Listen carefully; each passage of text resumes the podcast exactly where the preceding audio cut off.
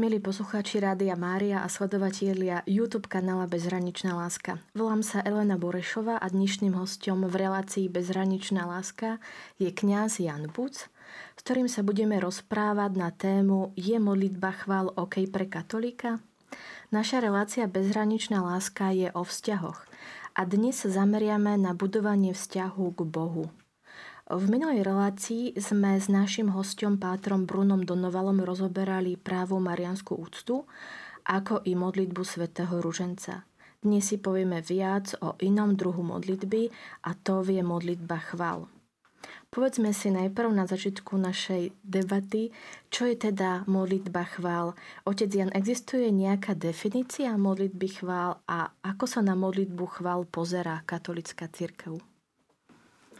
Pekne pozdravujem všetkých poslucháčov a neviem, či je úplne presná definícia, že čo sú chvály, ale v jednej príručke eh, k modlitbe chvál som našiel takú definíciu, že chvála je postoj jedinca a spoločenstva vyjadrujúci úctu, ktorou je odpoveď na Božie seba zjavenie. Čiže Boh sa nám zjavuje a my keď príjmeme to, že aký Boh je a čo všetko nám ponúka, tak jednoducho, e, keď to tak ľudovo poviem, nás to dá do kolien a zrazu ho uctievame a chválime za to, že on taký veľký, svetý, nekonečný, všetko obsahujúci Boh sa nám ponúkne a jednoducho, keď sa nás to dotkne a zrazu si uvedomíme, že kto my pre Neho sme, tak jednoducho to, čo môžeme urobiť, je povedať, že ďakujem Bože, chválim ťa, si skvelý.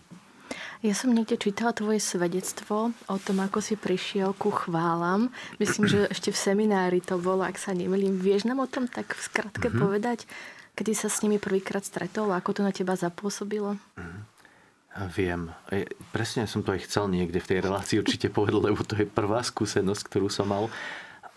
Myslím, že som bol tretiak asi, alebo druhák, tretiak v seminári nás tam bolo strašne veľa. Nás bolo v seminári 360, keď som bol prvák.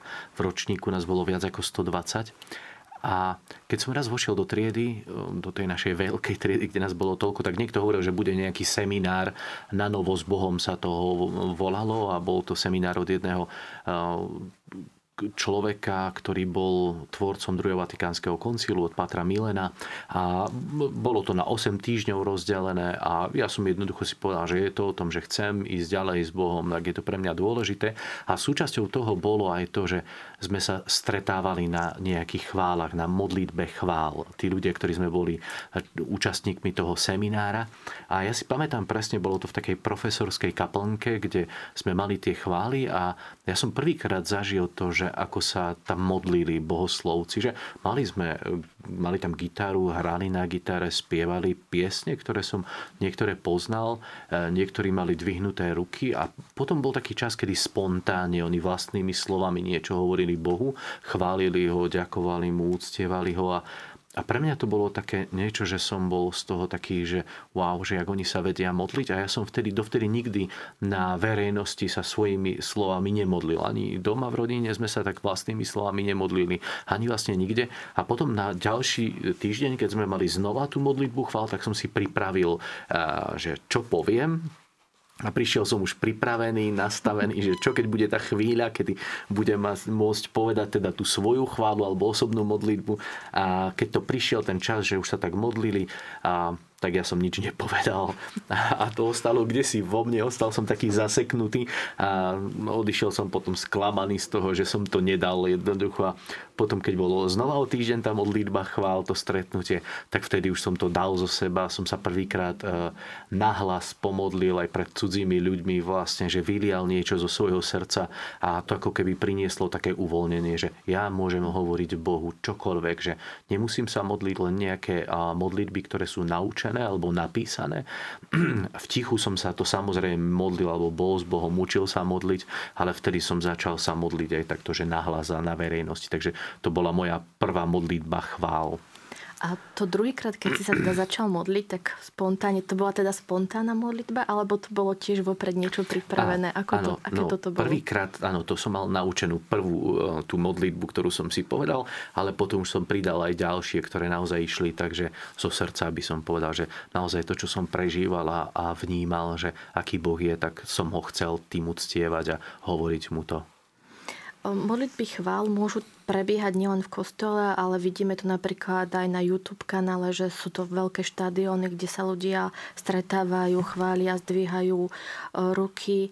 Myslíš si, že toto je ten problém, prečo môžu mať niektorí katolíci s tým problém, že možno je to také nepochopenie tej moc, podstaty modlitby chvál, alebo v čom vidíš ten taký zádrhel? Mm-hmm. Môže byť, že niekedy ľudia ako keby modlitbu chvál posudzujú podľa vonkajších prejavov. A niekedy to môže znieť a vyzerať tak zvláštne, čo ľudia robia pri modlitbe chvál. A a môžeme na základe toho mať potom nejakú takú e, brzdu v tom celom, že tak, tak ja sa modliť nebudem a potom celé, celú ako keby e, tú modlitbu chvál hádžeme kde si za seba, že ja s tým nechcem mať nič spoločné. Ale tá práva naozajstná modlitba chvál nie je o vonkajšom prejave, aj keď tie môžu pomôcť pri tej modlitbe, ale je to o tom, čo ja prežívam v srdci a čo hovoria moje ústa, ako ja neviem, čo vyslovujem, čo hovorí môj hlas hej, na, na oslavu Boha. Takže tá podstata je v tom, že naozaj čo sa deje v srdci.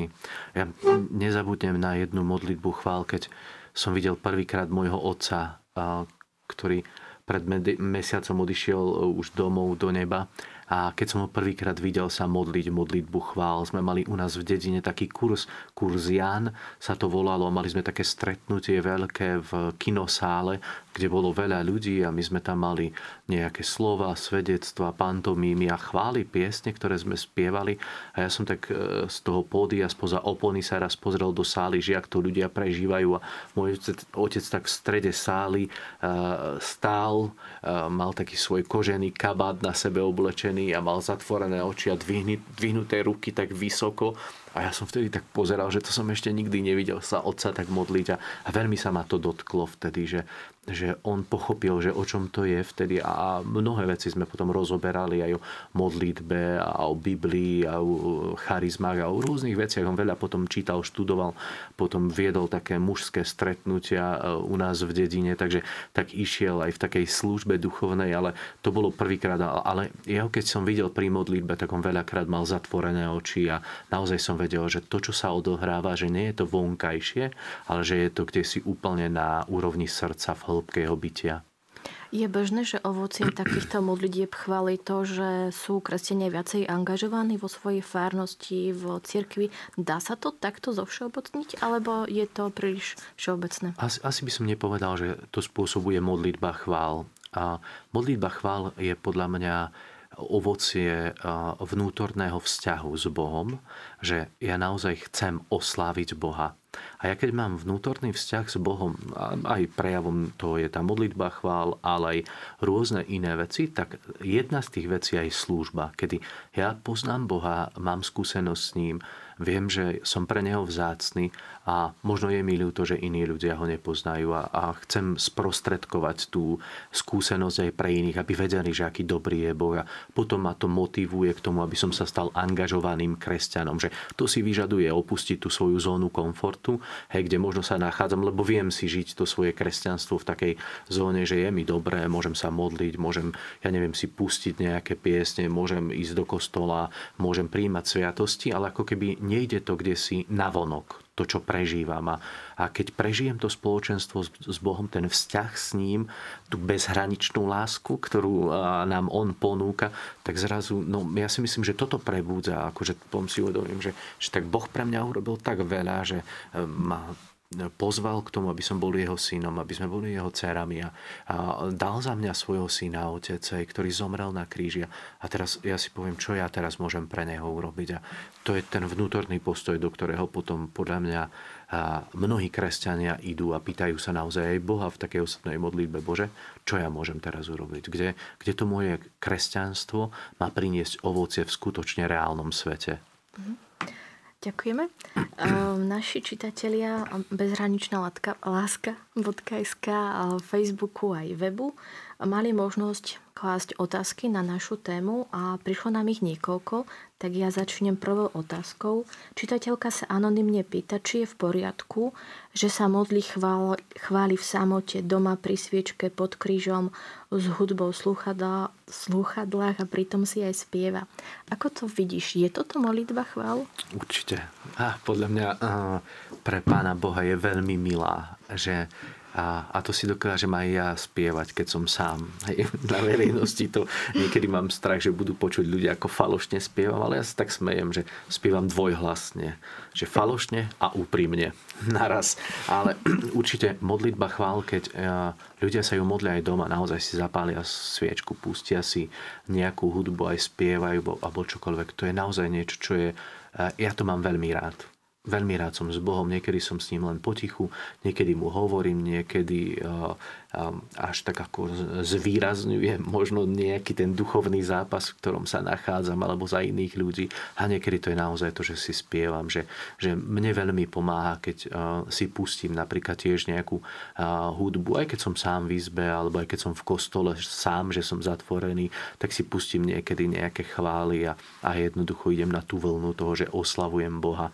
A keby som si mal vybrať ešte to chcem povedať k tej modlitbe chvál, že keby som si mal vybrať, že ostať e, doma, modliť sa, chváliť alebo ísť do spoločenstva na modlitbu chvál, tak by som šiel do spoločenstva. Milé sa mi to Prečo? stalo a poviem. A ja bývam teraz v kláštore u redemptoristov tu v Bratislave a jeden večer, e, keď som e, tu teda začal bývať, tak to bol útorok a, ja som si hovoril, že fajn, že už som všetko ako keby skončil na ten deň, čo som mal plánované a som si povedal, že no a teraz sa budem modliť, budem mať taký čas s Bohom a zrazu jeden, myslím, že on je v postuláte u redemptoristov od nás z dediny, uh, priateľ Andrej mi napísal, že počuj, že sú chvály v kostole, že keď chceš, tak príď to bol presne ten moment, že som si uvedomil, že, že teraz ja, ja budem, môžem mať ten svoj taký dobrý osobný čas s Bohom, alebo môžem ísť dole a zažiť to spoločenstvo církvy, lebo toto je církev keď sú bratia pokope. A pán Ježiš to povedal, že ak e, ste dvaja alebo traja zhromaždení v mojom mene, tam som ja s vami. A toto je vyjadrenie toho tela Kristovho, hej, církvy, že sa stretneme spolu a zrazu ako rodina, bratov a sestier sa postavíme pred Boha a hovoríme mu o tom, že je naozaj dobrý, že je úžasný a že ho milujeme. Takže pre mňa toto je dôvod. Aj keď je to možno niekedy menej pohodlné. Hej, a mám rád si tak sadnúť, naozaj zapáliť sviečku a mať takú svoju pohodku a myslím si, že aj toto je veľmi, veľmi dôležité, ale um, možno vystúpenie z tej takej komfortnej zóny aj v tomto môže byť také, že ja aj tú, tú svoj, to svoje pohodlie položím na oltár a naozaj idem, idem do toho, že idem tam, idem pred Boha a budem ho chváliť. Um, teraz um, pristúpim k takým otázkam, ktoré sa pýtajú asi ľudia, ktorí nemajú veľmi pozitívnu skúsenosť ako ty s modlitbou chvály. To vlastne Jakub, ktorý sa pýta, že či je normálne, že počas modlitieb chvál niekto odpadne, hovorí v jazykoch. Kinga konštatuje, že ona nemá rada, keď um, je to v takom podľa nej fanatickom štýle, kde ľudia dvíhajú ruky ako kňaz na omši keď ľudia odpadávajú a válajú sa po zemi. Ehm, bývajú aj iné vonkajšie prejavy týchto modlitieb a ako na toto reagovať? Je to OK? Uh-huh. Um, no niektoré veci sú asi e, bežné, iné sú menej bežné. Hej, pri modlitbe chvál ako takej, takej ako ja ju poznám. A napríklad to, že dvihnúť ruky, pre mňa ako pre kňaza je úplne normálne pri Svetej Omši to gesto dvihnutia rúk e, niečo nesie. Hej, keď napríklad človek, a vidíme to vo filmoch, verím, že to nikto z nás ani z poslucháčov nikdy nezažil, že keď niekoho prepadnú a povedia, že ruky hore a s nejakou zbraňou na ňu namiera, tak on dvihne tie ruky a čo to je za znak? No toho, že sa vzdáva. Hej, a ja napríklad môžem to vyjadrenie, aj keď dvihnem ruky, povedať, že ja sa ti vzdávam Bože. A nie je to teraz nejaké magické gesto, ale je to vyjadrenie toho, že, že ja niečo prežívam. To je, jak keď ja neviem, niekto je zalúbený a donesie uh, dievčine alebo manželke kvet. No je to magické gesto? No nie, ale pre tú manželku to je znamenie toho, čo on prežíva vo svojom vnútri. A myslím si, že pre Pána Boha aj takéto znamenia, že ja keď to urobím naozaj tak, že ja sa ti vzdávam, alebo keď dvihneme ruky vyššie a povieme, tak ja ťa uctievam, alebo ja možno dvihnem jednu ruku, ukážem na nebo a poviem, že ty si ten najvyšší, že ty si jediný král. Čiže toto sú ako keby také bežnejšie prejavy, ktoré sú. A aj tieto prejavy sa môžu zdať pre niektorých ľudí, ktorí nemajú s tým skúsenosť, že no, dvíhajú tam ruky. Hej, ja pri Svetej Omši som povedal, že dvíham ruky a je to pre mňa normálne. A ľudia si to zvykli, aj, aj tá posluchačka, alebo teda tá účastníčka tej otázky to povedala, že kňazi to robia normálne. A, a, a my tiež tam, to je modlitba, hej, kde máme takéto gestá, dokonca ich máme aj predpísané, kedy dvíham ruky, otváram, zatváram, kedy mám mať ruky späté, kedy klačím, vzdávam úctu, že to je ten vonkajší prejav. A myslím si, že toto je normálne aj pri modlitbe chvál. Niekedy ako keby tie prejavy a pôsobenia Ducha Svetého môžu ísť e, ešte do takých iných úrovní. Napríklad, keď sa ľudia modlia v jazykoch. Hej, že my o tom čítame v Biblii, že, že ľudia sa modlili v jazykoch, že to bolo a, sprievodný prejav toho, keď Duch Svetý konal.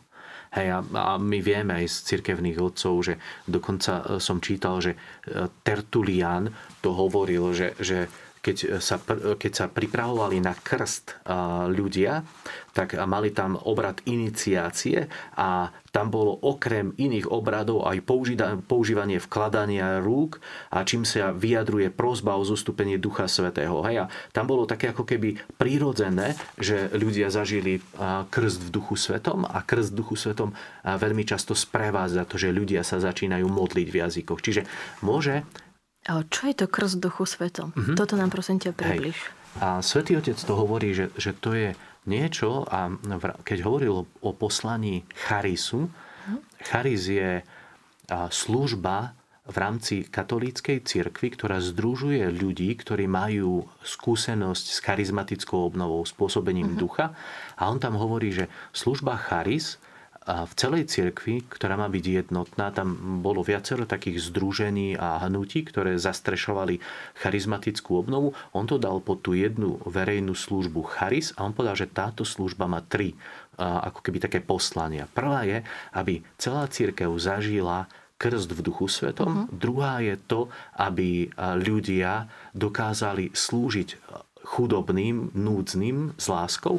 A tretia je, aby sa vytvárala jednota aj v rámci ekumenického, ekumenických vzťahov. To je poslanie Charis. A teraz on hovorí, že a, a, a vo viacerých dokumentoch sa hovorí, že, že ten krst v duchu svetom ako keby spôsoboval to, že človek začne viac spolupracovať s milosťou a spôsobením Ducha Svetého. Ako keby v, my sme tí, ktorý, v ktorých prebýva Duch Svetý. Hej? Tak to vieme, že sme chrámom Ducha Svetého. Mm. Hej? Svetý Pavol v liste, myslím, že Timotejovi, a neviem teraz v 5. alebo 6. kapitole hovorí o tom, že, že duch, ktorý prebýva v teba, nech ti pomôže žiť to, k čomu si povolaný. Hej? Vynášať to dobré, ktoré, ktoré uh, máš v sebe, ako keby to poslanie. A Duch Svetý toto spôsobuje. A ten krst Duchu Svetom ako keby bol takým... Mm, naštartovaním toho, že ten duch už je v nás. My pri, aj pri krste, aj pri sviatosti birmovania príjmame Ducha Svetého. A toto je ako keby také vedomé naštartovanie, že ja sa otváram pre, pre to pôsobenie Ducha Svetého a Duch Svetý vo mne môže začať konať a môže, môže byť viditeľné to ovocie a jedno z viditeľných ovocí môže byť aj to, keď sa ľudia napríklad modlia v jazykoch. Hej, tá prvotná církev, apoštoli s panou Máriou, keď boli vo večerádle, tak jednoducho oni očakávali, oni podľa mňa nevedeli presne, že čo sa udeje, keď zažijú tie prvé túrice, hej, keď Duch Svetý zostupí.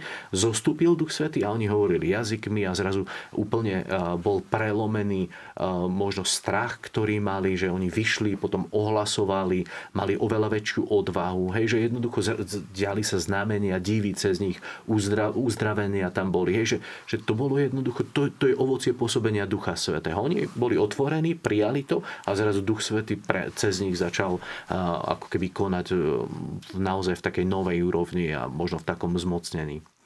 A troška viacej by si nám vedel vysvetliť aj to odpadávanie v duchu svetom, že ako toto vlastne mm, mm-hmm. Pôsobí? Alebo... Hej.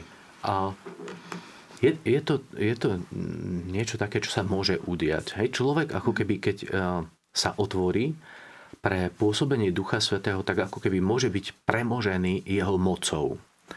myslím, že je to v Janovom evanieliu, keď pána Ježiša prišli zajať v Gecemanskej záhrade, tak on sa ich pýtal, že koho hľadáte.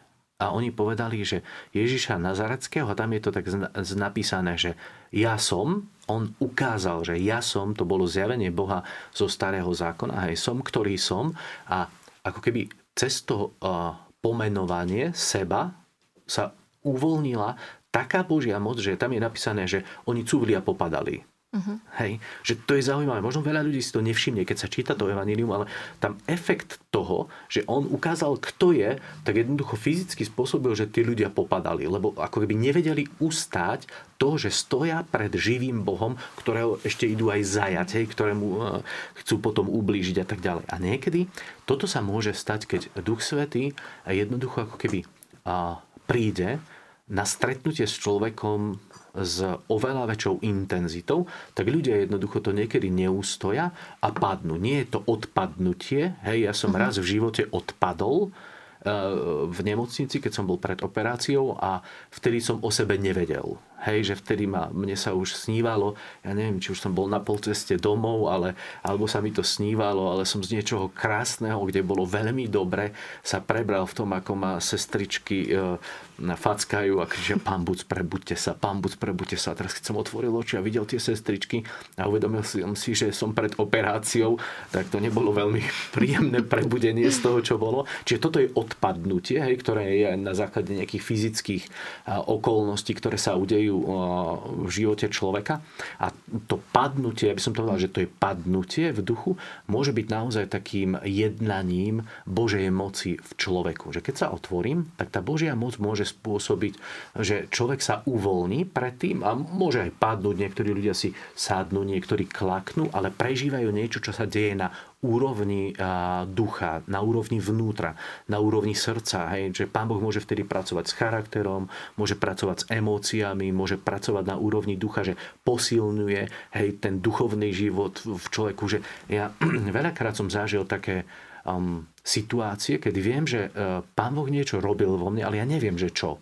Hej, ja to neviem presne pomenovať, že, že teraz som narastol o, ja neviem, pol kila v, duchovnom, v duchovných svaloch. Neviem. Neviem. Že jednoducho sa to nevie definovať, ale niekedy sa to ovocie toho, čo Boh robí v srdci človeka, ukáže potom v praktickom živote, že zrazu vie mať viac milovať ľudí, ktorých možno som dovtedy nemiloval. Lebo Boh je láska. Keď On vo mne rastie, keď duch vo mne rastie, tak sa to prejaví v prvom rade s tým, že ja budem milovať ľudí, že som ochotný pre nich niečo urobiť, že som ochotný, ja neviem, sa rozdeliť s niečím niečím, že som ochotný ísť poslúžiť tam, kde ľudia nie sú. Že zrazu možno vidím tie potreby iných ľudí. Že to je tiež ovocie Ducha Svetého, ktoré on vo mne môže konať. Čiže eh, asi neviem, či stačí tak. Myslím, že toto, toto stačí. My by sme si dali teraz prestávku, malú pesničku si dáme a po pesničke sa vrátime späť k našej téme, či je modlitba chvál OK pre katolíka. Vítam vás opäť v Eteri Rádia Mária. Moje meno je Elena Burešová a s našim hostom kňazom Janom Bucom sa zhovárame o tom, či je modlitba chvál OK pre katolíka. Pred pesničkou sme hovorili o rôznych prejavoch Ducha Svetého a chcem sa teda opýtať, by som nadviazala na tú našu predchádzajúcu diskusiu pred pesničkou. Majú Ducha Svetého aj tí, ktorí nemajú vonkajšie prejavy? Určite. Skús troška rozvinúť. Určite. Každý, kto je, príjme krst, tak má v sebe podiel Ducha Svetého. Hej, že my sme pokrstení v mene Otca i Syna i Ducha Svetého.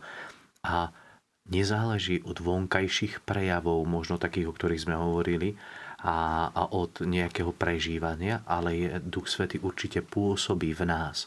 Hej, že a, v liste Galatianom môžeme čítať, že ovocie ducha je láska, pokoj, radosť, trpezlivosť, sovievavosť, vernosť, stálosť. A, a to sú prejavy ducha. Nie je to viditeľné. Ja keď, ja neviem, som pokojný, tak možno, že to nemá vonkajší prejav, ale ja si viem udržať pokoj, lebo viem, že Pán Boh je so mnou, že Duch Svetý je so mnou, že, že Ježiš ma sprevádza, že neodíde so mnou. Takže neodíde odo mňa. Takže jednoducho je to prejav určitý. Čiže ja, ja si myslím, že všetci uh, žijeme uh, v duchu a z ducha, len niekedy to tak možno priamo nepomenujeme alebo nemáme to tak zaškatulkované a rozdrobené, takže že odkiaľ toto je, že, že podľa mňa mnohí ľudia, ktorí nevedia, tak majú veľmi dobrú spoluprácu s Duchom Svetým. To je napríklad taký nápad, hej, že človek, ja neviem, šoferuje a zrazu mu napadne, že o, mohol by som niekomu zavolať. Hej, a teraz, ja neviem, zaparkuje a zavolá, joj, vieš, tak je dobré, že si mi zavolal, som bol smutný. A ten človek, že o, že to bol dosť skvelý nápad. A presne to je inšpirácia ducha, ktoré,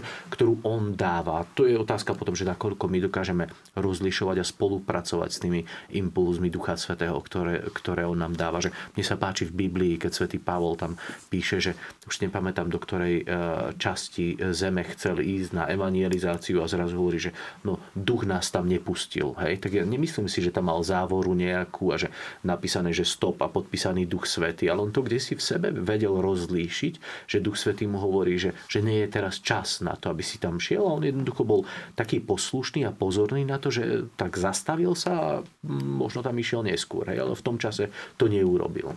Vlastne inšpiráciu z Ducha Svetého môžu mať aj umelci, keď tvoria určite, niečo? Určite, to je znova celá oblasť, kde mm. naozaj to môže prinášať krásno. Je niečo, že Boh stvoril nádheru. A keď my sme stvorení na jeho obraz, tak my môžeme tiež ako keby tvoriť niečo, čo je krásne, čo sa nás dotýka. Že, ja neviem, keď, keď človek zastaví sa pred nejakým krásnym obrazom a teraz zrazu ten obraz hovorí, hej, pre mňa napríklad obrazy od majstra Záborského, že to je úplne hĺbka. Hej. Keď som sa rozprával aj s jeho príbuznými, tak oni hovorili, že to je ovocie jeho meditácie. To je presne pôsobenie toho, že, že on bol otvorený pre pôsobenie Ducha Svetého, pre blízkosť Boha a jednoducho z neho to vyvrelo a zrazu nakreslil niečo, čo človeka naozaj, hej, tak posúva do tej duchovnej hĺbky a chápania veci. Ja mám rád, keď, ja neviem, idem, presne mám jedno o, také miesto na Slovensku, na hore Hroní, že keď tam idem, tak to je pre mňa taký dotyk, že to je niečo nádherné, že to je jedno z najkrajších miest na, na Slovensku, naozaj, že tam vždy si to poviem, že Bože, ja ti ďakujem, že som na Slovensku, hej, lebo to je nádherné niečo, čo môžeme vidieť. Z tejto krásnej rozpravy by sme sa vlastne vrátili možno troška do takých ťažkých a temných chvíľ, lebo nie vždy nám svieti slnko, ale príde aj taká temnota niekedy. A pápež František nám vo svojej katechéze z januára tohto roku hovorí, že modlitba chvály nám pomáha prekonať temné chvíle. Uvádza príklad Ježiša v mestách, kde Ježiš spravil najviac zázrakov, stále panovala nevraživosť.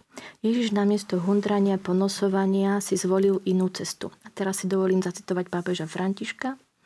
V tej chvíli zdanlivého nezdaru, kde je všetko temné, sa Ježiš modlí chváliac Boha. Ježiš, ktorý rovnako veľmi odporúčal prosebnú modlitbu, práve vo chvíli, v ktorej mal dôvod prosiť Boha o vysvetlenie, ho naopak chváli. Vyzerá to rozporúplne, no práve tam spočíva pravda. Janko, máš aj ty skúsenosť takúto s chválami, že ti pomohli prekonať také temné, tmavé chvíle? Určite.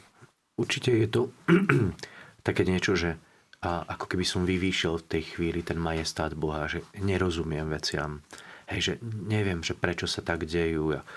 Keď som išiel tu na, do Rádia Mária do tejto relácie, tak som sa dozvedel, že jeden môj priateľ zomrel teraz na COVID.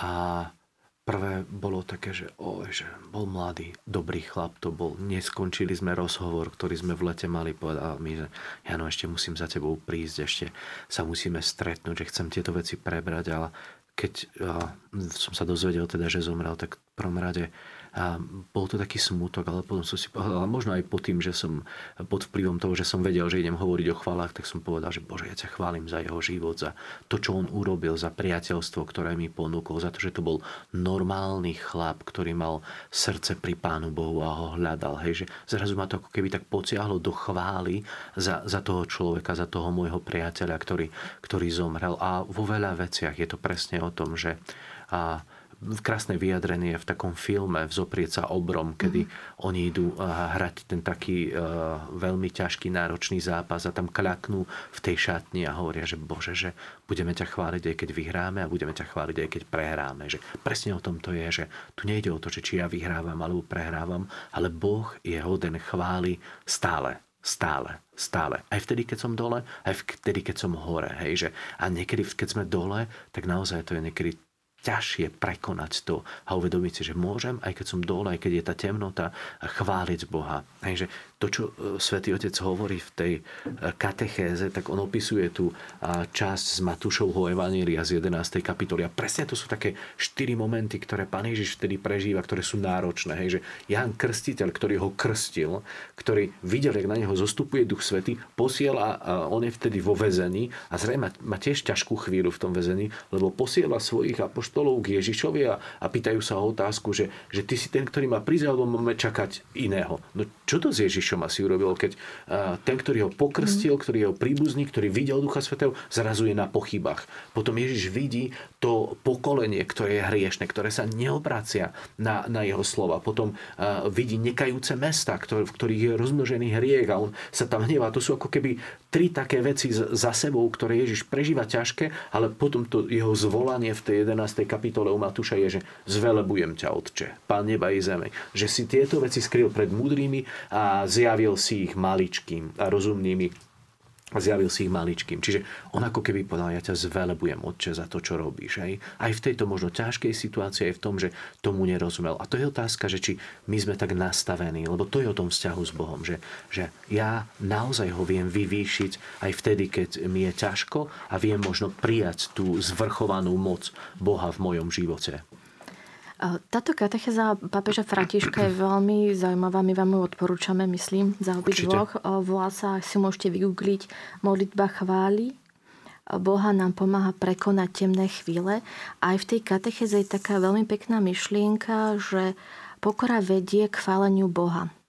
A Janko, ako si vybudovať takú pokoru, že aj v tých ťažkých a temných chvíľach nebudem sa Boha do nekonečna pýtať, že Bože, prečo práve sa toto mne stalo, prečo práve ja, ale sa obratiť na, na, do tej chvály. No.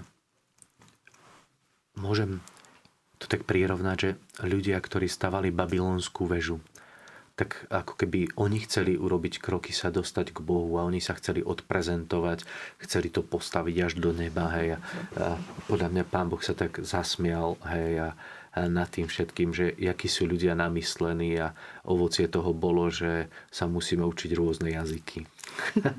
tak by sme mali jeden, kto vie ten Boží jazyk, aký bol ten pôvodný a mali by sme všade rovnaký prístup, jednoducho by sme sa všade rozprávali, ale vďaka tej píche človeka, ktorá v ňom bola, tak sa zmiatli tie jazyky a myslím si, že dodnes ako keby tá pícha človeka robí zmetenie medzi ľuďmi. Že ja prestanem pozerať na Boha prestanem vidieť jeho hodnoty, prestanem vidieť to, ako on nastavil vo svojej múdrosti tento svet a veci, ak by mali fungovať. A teraz ja sa dvihnem v tej svojej píche a postavím si možno svoju babylonskú vežičku a začnem ja presadzovať seba. Prestane byť centrom života Boh, ale začne byť centrom života ja, moje veci, moje bohatstvo, môj pohodlný život, všetci sa sústrete na mňa, pomáhajte mne a zrazu to prinesie zmetok.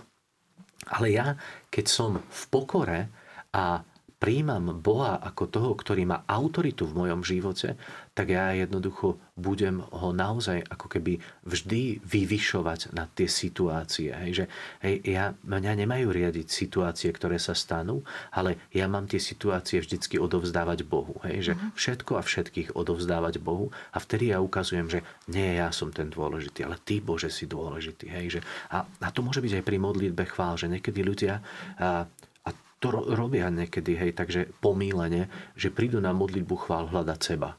Že verím, že Pán Boh dnes sa ma dotkne, že Pán Boh dnes niečo pre mňa urobí. No počkaj, tak ideš tu chváliť Boha, alebo ideš pre svoj prospech, že chceš niečo dosiahnuť. Hej, že mňa niekedy to tak... Uh, vyrušuje trošku na niektorých modlitbách chvál, že ako keby naozaj sme prišli, že jak, jak do Teska alebo do obchodu, že, uh-huh. že prídem s nejakým modlitebným zoznamom, tak idem chváliť Boha, alebo idem si niečo pýtať, lebo prosebná modlitba je iný druh modlitby, ako sú chvály. A niekedy sa to tak domieša, že, že idem s, nejakým, s nejakou tužbou, s nejakým očakávaním, že, že teraz Pán Boh mi pomôže v niečom. Ja keď idem chváliť Boha, tak ho vyvyšujem nad všetko. Keď to Boh chce, môže uvoľniť svoju milosť a môže sa ma dotýkať, môže vo mne čokoľvek robiť, ale moje to nastavenie a tá túžba, s čím tam idem, idem oslaviť Boha, idem ho chváliť, idem mu povedať, že kto on pre mňa je, že veľa pre mňa znamená, že, že bez neho neviem žiť, že je verný Boh, jak sme počuli v piesni, že, že naozaj mu to idem vyznať a nehľadám seba, ale hľadám jeho. A to je podľa mňa tá pokora srdca. Aký je rozdiel medzi prosebnou modlitbou, ktorú si spomenul pred chvíľkou, a chválami? Určite v tom, že keď idem do prozieb, tak ja môžem tam priniesť celý zoznam ľudí, okolností a všetko tam je to také dobré, keď idem uh, jak, uh, do obchodu s nákupným zoznamom, hej, a prídem pred Pána Boha a viem, že teraz ho idem prosiť za veci a, a, a je to veľmi dôležitá. Príhovorná modlitba je veľmi dôležitá. My potrebujeme sa modliť aj za seba, aj za, za predstaviteľov církvy, štátu a tak ďalej. Že je to niečo, čo je dôležité, ale to je niečo iné, ako je modlitba chvál. Modlitba chvál je tým, že to, že uctievam Boha, že mu hovorím, že je úžasný, že je dobrý a jednoducho mu vzdávam chválu. Podľa mňa pre Pána Boha to je niečo, čo je také veľmi dobré. Tak jak pre nás, keď, ja neviem, niekto povie, že, že si skvelo oblečená, si nádherná, páčiš sa mi, že to si úplne nádherne urobila, že čo to s nami robí? Hej, že, že zrazu to si povie, no, ten človek si to všimol, že všimol som si, že som dnes, ja neviem, dala viac energie do e, prípravy jedla, alebo že som upratal, alebo čokoľvek, tak zrazu to človek ako sa cíti, že je ocenený, že je, že je ako keby taký uctený z, toho, z tej druhej strany. A podľa mňa to je taká dobrá motivácia ísť ďalej v tých veciach, že chcem to urobiť. A teraz nemáme to robiť preto, aby ma chválili, ale keď si to všimnú, tak je to pre mňa povzbudenie. Hej? A, a myslím si, že keď povieme Bohu, že Bože, že si skvelý. Hej, a teraz čo to s Bohom robí? A on vás povie, že hm, a ja sa snažím vám dať to najlepšie, čo mám. Ja som vás stvoril na svoj obraz. Ja vám dávam plnosť lásky svojho srdca. Hej, moja láska bezhraničná je, nemá obmedzenie, nemá hranice. A teraz človek, keď to pochopí, tak čo s tým robíme? Bože, ty si naozaj skvelý, že, že je úžasné s tebou žiť. A keď toto robíme, že uctievame Boha, hovoríme mu, aký je, tak ja si myslím, že nám, keď to vypovieme, že Bože si skvelý, chválim ťa, tak, tak zrazu ako keby nás to dvíha do toho, že naozaj ja nevidím potom len všetko to ťažké, temné a ja neviem, hej, to také slabé, ale zrazu nad tým vidím Boha, ktorý je naozaj dokonalý, skvelý, ktorý so mnou počíta, ktorý má moje vlasy na hlave spočítané a spolu môžeme kráčať, spolu sa môžeme zobúdzať, spolu môžeme zaspávať. Že to je to niečo a úžasné, do čoho nás Boh pozval, že my môžeme snímať vzťah. A Boh potrebuje našu chválu? Alebo Nie. my jeho? Nie. My máme uh, vy, v, uh, jednu prefáciu uh, v rámci Svetej Omše. A teraz to hľadám. A neviem, či to tak rýchlo nájdem. A kde som si to napísal, že on nie je ten, ktorý by potreboval uh, naozaj tie naše, uh, naše zvolania. A už to mám. A to je v spoločnej prefácii, vo štvorke teda. A tam je napísané, že hoci ty nepotrebuješ našu oslavu, predsa príjmaš naše vďaky, pretože nás nesmierne miluješ. Naše chvály nepridávajú nič k tvojej veľkosti, ale nám prispievajú k spase. Čiže toto je jasne napísané, je to v liturgii cirkvi, že, že naše chvály nič nepridávajú, ale sú pre nás dôležité. Čiže a, Pán Boh ako keby, a, on vie, že je taký. On vie o tej svojej láske. On vie o svojej dokonalosti a, a on to nepotrebuje, ale je to pre neho podľa mňa také, že, že vieme, že si taký Bože a ďakujeme ti za to, že si taký. Že to je niečo podľa mňa, hej, také dobré. V katechizme katolickej cirkvi sa píše o chválach, opäť budem citovať. Chvála je účasťou na blaženosti čistých srdc, ktoré milujú Boha vo viere skôr, ako ho videli v sláve. Čo to znamená mať účasť na blaženosti čistých srdc? Aha, to je taká hranica mystiky. Ale ja, ja to mám rád, lebo a, keď človek a, a všetci, aj poslucháči, aj ja, aj ty, aj všetci, ktorí sú teraz okolo nás, a, nie sme svetí. Sme na ceste k svetosti. Veľakrát urobíme veci, ktoré a, nie sú správne zašpiníme to naše srdce. Hej, hriechom, nedokonalosťou, slabosťou. A teraz ja viem sám, že keď urobím nejaký hriech, jak prídem pred Boha. Hej, že zrazu ako keby sa cítim, že o, ja som taký špinavý, že, že neviem teraz prísť pred Teba, Bože, lebo ja to tak prežívam, že, že nie som ako keby hodný tam prísť pred Jeho tvár, ale ja vtedy potrebujem ísť do kolien, urobiť pokánie a povedať, otec, ja viem, že ty mi odpustíš. Aj tak, jak ten marnotratný syn, keď sa vrátil domov. A preto to pán Ježiš povedal to podobenstvo otcovi, lebo nám chcel ukázať, aký otec je, že on čaká, kedy prídeš aj špinavý, aj z tých potúliek, kde si všetko premrhal, zašpinený a smradlavý od prasiat, vrátiš sa, tak otec ti nepovie, že chod najprv do sprchy a potom sa poriadne naparfemuj a potom príď a potom môžeme sa porozprávať. Ale no hneď víta s otvoreným náručím. A taký otec je, že keď ja niečo urobím, tak zrazu ja idem do kolien, olutujem, robím pokánie, idem k sviatosti zmierenia a, a zrazu ja som naozaj taký ako keby očistený a môžem potom s takýmto srdcom prísť v takej pokore a v takej čistote pred Neho. A teraz nehovorím, že Pán Boh nevie prijať chvály, aj keď mám hriechy. Hej, ale ja sa vtedy zle cítim. Ja viem, že som niečo urobil, čo zarmutilo Boha, čo zarmutilo mňa, čo zarmutilo ľudí, lebo hriech má presah na celú spoločnosť, na, na celú rodinu, hej, bratov a sestier. Takže a podľa mňa to je naozaj to, že ja zrazu chápem to, že ja potrebujem prichádzať s očisteným srdcom a a keď idem do tej modlitby chvál, tak a podľa mňa nás to veľakrát vedie do toho, že najprv my vstúpime do seba, že toto vyprázdnime a poviem, Bože, že, že vieš čo, ja ťa chcem chváliť, ale prepáč mi, že ja som taký a taký, lebo teraz idem uctievať tvoju veľkosť a svetosť a slávu. Hej, že nás to dá naozaj najprv do, do, do kolien. Mm-hmm. Janko, ty si taký známy, že chodíš aj medzi bratov protestantov, aj chodíš tam na chvály. Je rozdiel medzi chválami, ktoré sú v katolických spoločenstvách a v protestantských zboroch? A neviem. neviem, lebo a, rozmýšľam teraz, či som bol na nejakých chválach v takom, akože naozaj, že a, v zbore a, a, a asi som nebol.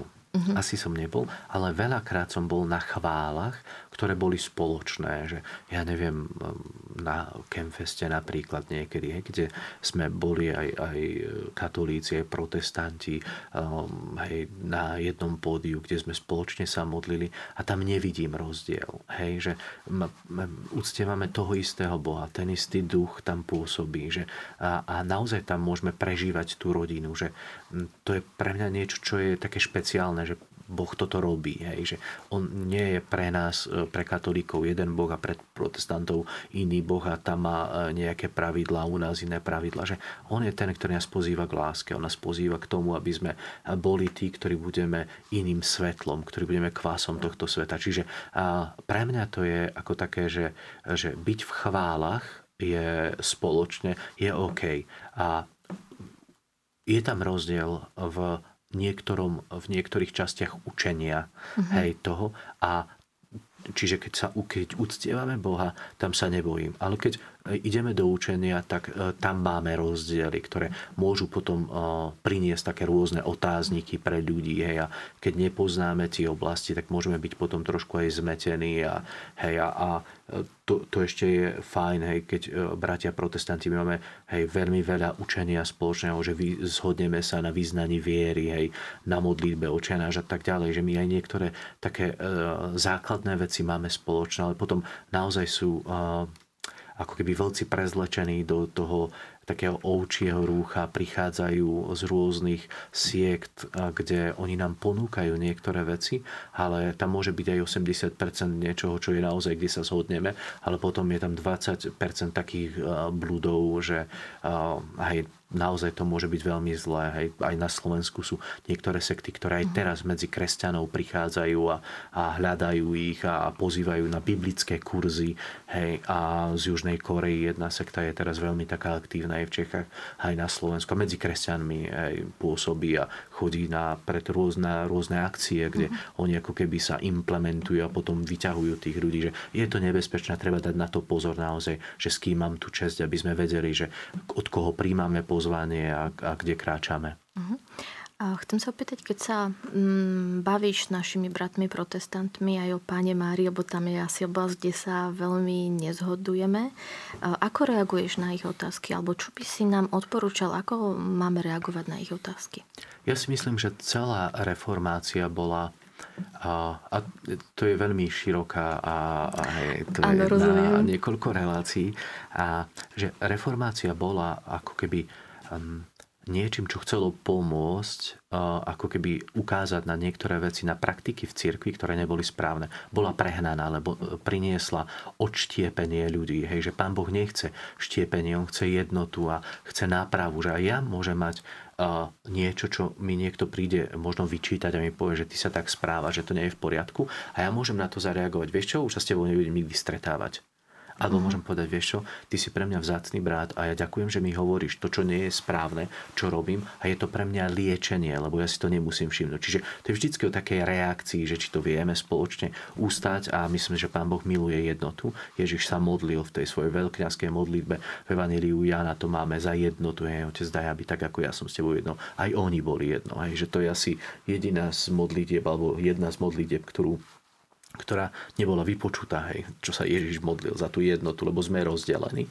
A, a na druhej strane potom môže nastať extrém, že uh, možno, uh, keď hovoríme o Pane Márii, možno niekde sa praktizuje alebo praktizoval ako keby taký nesprávny kult. Hej, že, že, že bolo to prehnané a bolo to možno naozaj také zbožstievanie až Pani Márie. Hej, a církev učí, že, že Pána Mária nemá tú úctu, ako má Boh sám. Hej, že je to pre nás jasné vo vnútri, ale oni niekedy to tak vidia, že, že to je za hranou, ale oni ako keby v niektorých veciach môžu ísť potom do iného extrému, že, eh, že Pána Mária ako keby bola už eh, hej, niečo také, že len sa to meno povie našej nebeskej matke a už ako keby je niečo zlé. Hej? Tak to sú také, také extrémy, ktoré potom e, tam môžu byť. Ale myslím si, že v takom normálnom vzťahu to chápeme. Hej, aj s bratmi protestantmi, s bratmi evanílikmi si uznávame krst. Hej, že to je naozaj také posuny, ktoré sú a hej, myslím si, že, že, že tá jednota je cesta, do ktorej nás Pán Boh volá. Hej, aj napriek tomu, že nevieme na všetko ako keby uh, tak úplne súhlasiť. Mm-hmm. Hm. Ty si známej tým, že sa zúčastňuješ pravidelne evangelizácií, ktoré robí Godzone. Táto forma modlitieb chválových je populárna, myslím, z roka na rok hm, viacej mladých ľudí. Čím je to spôsobené? Myslím si, že Godzone je odpoveď na pozvanie svätého Otca Jana Pavla II do novej evangelizácie. On hovoril o tom, že potrebujeme ako církev evanelium, ktoré sa nemení, ktoré je stále to isté, priniesť spôsobom medzi ľudí, ktorým oni ho dokážu pochopiť. Hej, a pre, a ja to tak vysvetlím jednoducho. Predstav si, že, že zoberiem stopára a po ceste idem do kostola, prídem s ním, on, on je úplne, že jak sa tak na Slovensku povie, že nezná Boh, hej, nepozná Boha, nie je z nejakého prostredia takého, možno nikdy nebol v kostole a ja mu poviem, vieš čo, že ja som fará, že idem mať omšu a potom ťa môžem odviezť dať inde. A teraz si sadne v tej lavici do toho kostola, kde cez týždeň príde väčšinou starších ľudí, aj prídu babičky, možno zahrá organista na rozladenom orgáne, lebo je chladno, hej, sa rozladí ten orgán. Teraz ja ako farár výjdem v čudnom oblečení, hej, a on na to všetko teraz pozera, my robíme úkony, stávame, klačíme, ja neviem, potom do šorika sa postavíme, ideme na prí... A on nerozumie to. Do šorika? Do, akože do radu ideme mm. na príjmanie, hej, že, že on, to, on to nemusí všetko pochopiť a teraz on sa pozera, že kde som to prišiel. Hej? A teraz pre neho toto je veľmi silné sústo. sústo. V prvotnej cirkvi katechumeni nechodili na omšu celú. Oni boli na bohoslužbe slova, lebo to ešte rozumeli, ale keď už prišla to, to premenenie, jednoducho to je mystika, ktoré my niekedy len tak akože trošičku rozumieme, tak oni už museli odísť z toho kostola. A my ako keby sme k najväčšiemu tajomstvu alebo k jednému z najväčších tajomstiev pozývali všetkých ľudí. Hej? Že, a teraz on to nemusí pochopiť. A práve napríklad takéto evangelizačné projekty môžu ukázať, že, že Boh je dobrý a môžu naštartovať v ľuďoch to, že začnú hľadať vzťah s Bohom. A potom prídu aj na to, že sviatosti sú dôležité. Prídu na to, že Eucharistia to je naozaj obrovský dar, ktorý nám Pán Boh dal, hej, ktorý nám ponúka. Ale, ale tá nová evangelizácia má byť presne tým, že ja sa prihovorím ľuďom možno v takom jazyku, ktorému rozumejú, že, že, že to príjmu, že sú schopní absorbovať možno tie tajomstva. Veľmi ľúto, že toho roku sme nemohli byť uh, s ľuďmi tak uh, osobne uh, na Gádzone, lebo pre mňa to bol znova jeden úžasný program, hej, na ktorom bola. A to ja nehovorím, ako že teraz ja sa tým chválim, ale pre mňa to je nádherné, že jak tí mladí ľudia sú kreatívni, jak, jak dokážu odovzdať to posolstvo, že teraz to naozaj malo takú hlbokú myšlienku, že to šlo od, od smrti pána Ježiša, od prežívania e, jeho matky pány Márie, hej, že čo ona prežívala, keď tam e, Ježiš išiel na kríž, až po to, že prišiel Duch Svetý a, a my sme tí, ktorí máme z tomuto svetu povedať, že Boh nie je mŕtvý. Hej. Čiže je toto naše poslanie a toto je taká nová forma, to je odpoveď na novú evangelizáciu. Stretol si sa aj s ovocím Godzone, že aký to má vplyv na mladých ľudí?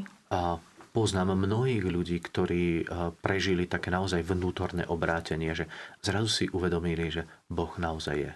Hej, že to je, to je ako keby taká sprostredkovanie stretnutia Boha na tejto zemi a keď tam oni uvidia ľudí, ktorí sa nehambia za to, že, že e, milujú Pána Boha, že uctievajú, že ho chvália, že pre neho, ja neviem, 200 ľudí tam dokáže týždeň po Slovensku a Čechách chodiť zo dňa na deň ráno, e, ešte keď všetci spia za noci, stavať pody a zbaliť pody a všetko ostatné, že tí ľudia sú potom konfrontovaní s tým a, a keď naozaj to zažijú, tak si potom môžu sami ako keby otvoriť tie dvere na tú cestu poznávania Pána Boha, že oni naštartujú sa. Čiže, a pre mnohých zas je to povzbudenie vo viere. Hej, že my to potrebujeme neustále sa povzbudzovať, aby tá naša viera rástla. Ďakujem pekne za to, že si mi odpovedal na všetky otázky aj našich čitateľov z bezhraničnej lásky. A my sa pomaličky dostávame na záver našej relácie, kde sme rozoberali tému Je modlitba chvál OK pre katolíka. Verím, že sme spoločne s našim hostom Jankom Bucom našli tieto správne odpovede a ďalšiu reláciu pre vás pripravíme až v novom roku. A na záver by som sa ešte s vami rozlúčila citátom pápeža Františka o chvále z, toho, mm, z tej katechezy, ktorú sme vlastne spomínali. A svätý, teda pápež František hovorí, chváliť Boha je ako dýchať čistý kyslík. Očistuje dušu, dáva ti hľadieť do dielky. Nenecháva ťa uväzneného v náročnej a temnej chvíli ťažkosti. A ja vám želám, aby ste našli takéto uvoľnenie pre svoj život a pokiaľ ste uväznení v nejakej náročnej a temnej chvíli alebo v ťažkosti, aby ste naozaj vzývali a chválili Boha, aby vás naozaj poviedol svojou cestou. Ďakujeme, že ste s nami boli až do konca a od mikrofónu sa vám prihovárala Elena Burešová.